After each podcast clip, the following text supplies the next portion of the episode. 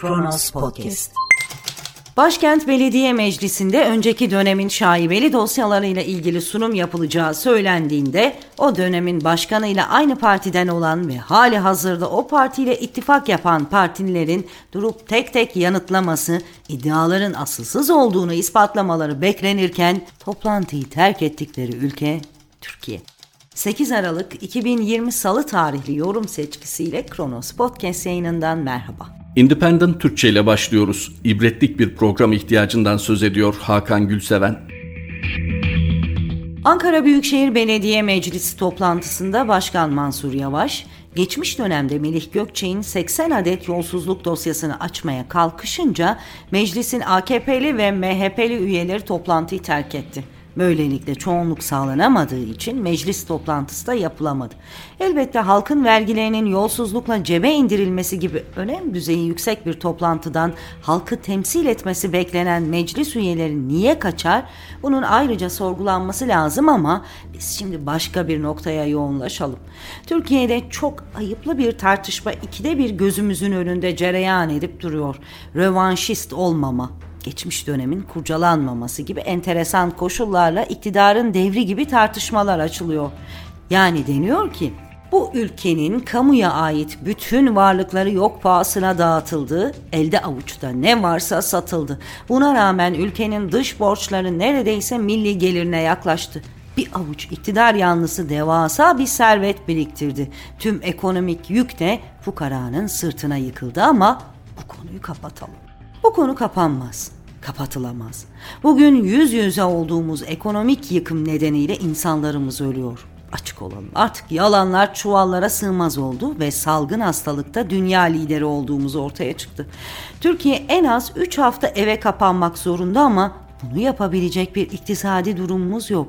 Halktan toplanan deprem vergileri, işsizlik sigortası fonu, her türden özel tüketim parası faiz olarak uluslararası tefecilik kuruluşlarına gitti.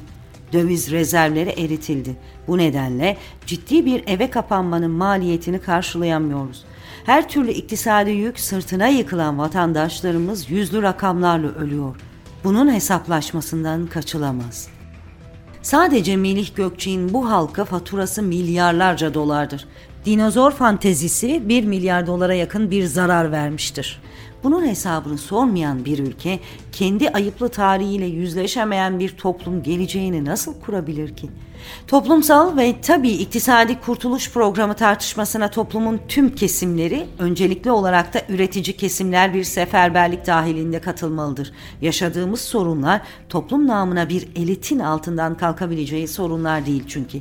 Belki de zaman zaman fikir olarak ortaya atılan bir kurucu meclisle yeni bir anayasa ve yaşadığımız skandallara dair büyük bir hesaplaşmayla birleşmiş bir süreç gerekiyor bize. Bir daha hiçbir kimsenin koskoca toplumun kaderiyle oynayamayacağı ibretlik bir süreç. Hiç kuşkusuz böyle bir sürecin ve kurtuluşun en ibretlik parçası yakın tarihimizde elde edilen tüm şaibeli servetlerin kamulaştırılması ve başta Katarlılar olmak üzere pek çok kesim tarafından yağmalanan kamu varlıklarının tazminatsız olarak yeniden kamulaştırılmasıdır.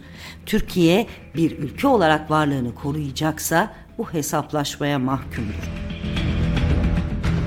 Independent Türkçe'ydi ilk durağımız Hakan Gülseven imzalı satırlardan sonra ahvaldeyiz. Cengiz Aktar Erdoğan'ın kısmeti olarak değerlendiriyor uçsuz bucaksız milliyetçi muhafazakar yelpazeyi. Sanal muhalefet bloku üzerine çok yazıldı. Sadece temenniler var. Böyle bir blok yok. Eskiden de yoktu. Gelecekte de olmayacak.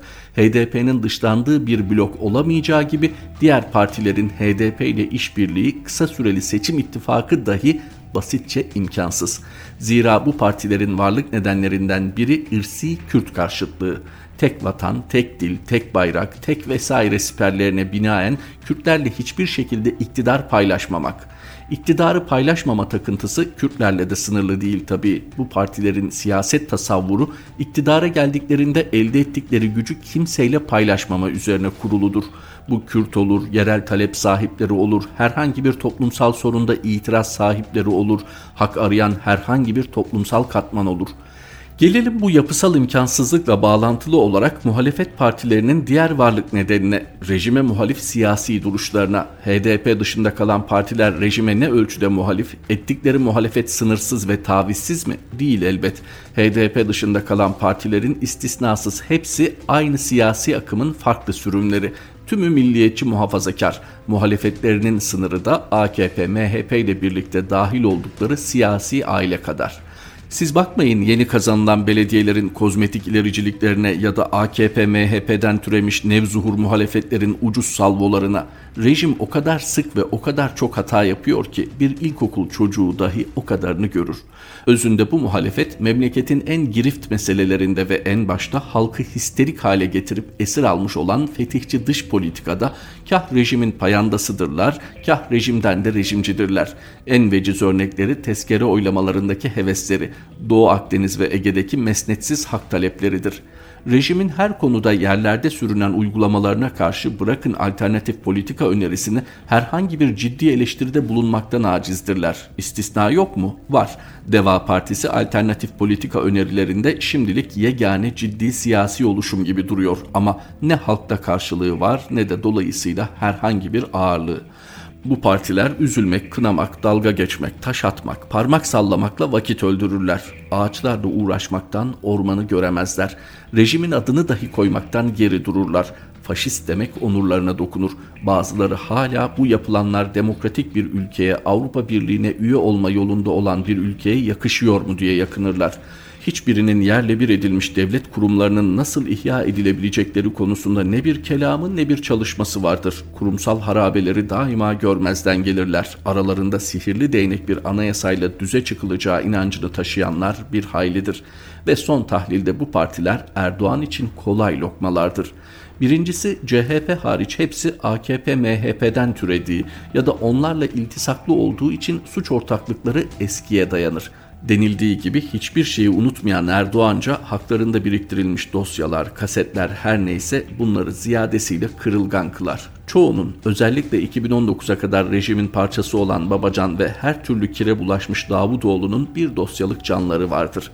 Diğer taraftan hegemonik rejim blokunun kapladığı alan dışında pek bir politika yapmak artık mümkün değil. Siyaset alanı mendil kadar.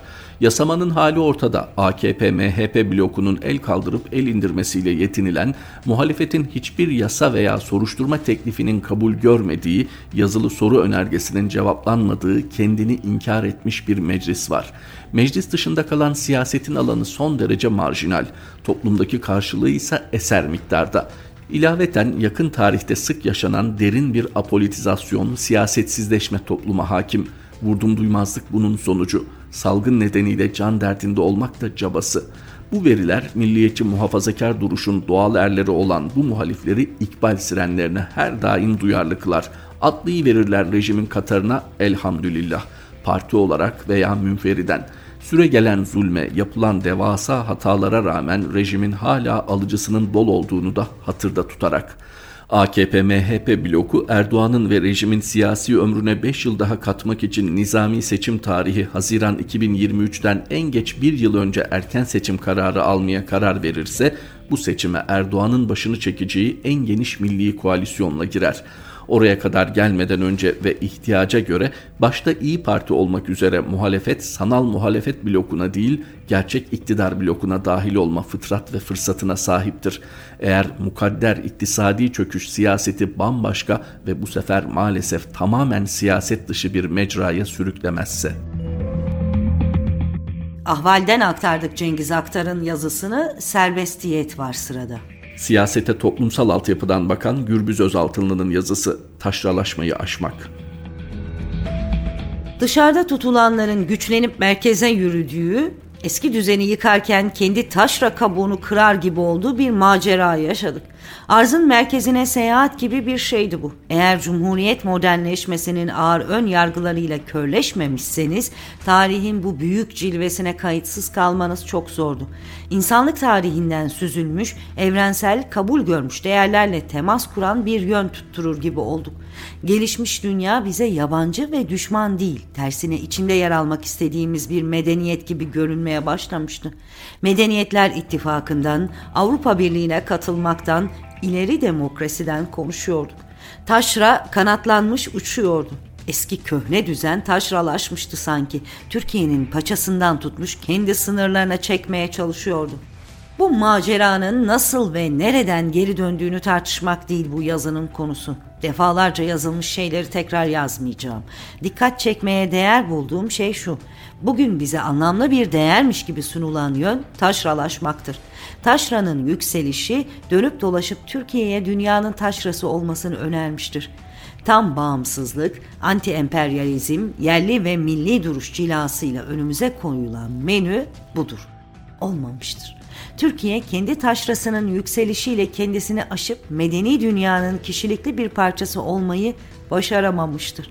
Türkiye'yi yöneten siyasi elit yozlaşmış, çareyi taşra ruhunu istismar etmekte bulmuş, onun değerlerine sığınmıştır. Hamasi ultra milliyetçilik, yabancı düşmanlığı, siyasi rakipleri iç düşman olarak kriminalize etmek. Bunlar kasaba söylemleri. Sonuçta geldiğimiz yer yönetilemez bir kriz. Sorumluluğu ideolojik terimlerle tanımlamak doğru gözükmüyor. Sorun muhafazakarlık, sağcılık, İslamcılık üzerinden anlamlandırılamaz. Muhafazakar, dindar ve sağcı orta sınıflar kentleştikleri oranda bu siyasete mesafe koyuyorlar. İktidardan desteklerini çekiyorlar. Yerel seçimler bunu gösterdi. İktidar gittikçe taşraya sıkışıyor. Sonuç Türkiye'nin geleceğini kentli orta sınıflarla metropollerin periferisi ve Anadolu'nun taşrası arasındaki mücadele belirleyecek. Ben taşranın kaybedeceğine inanıyorum.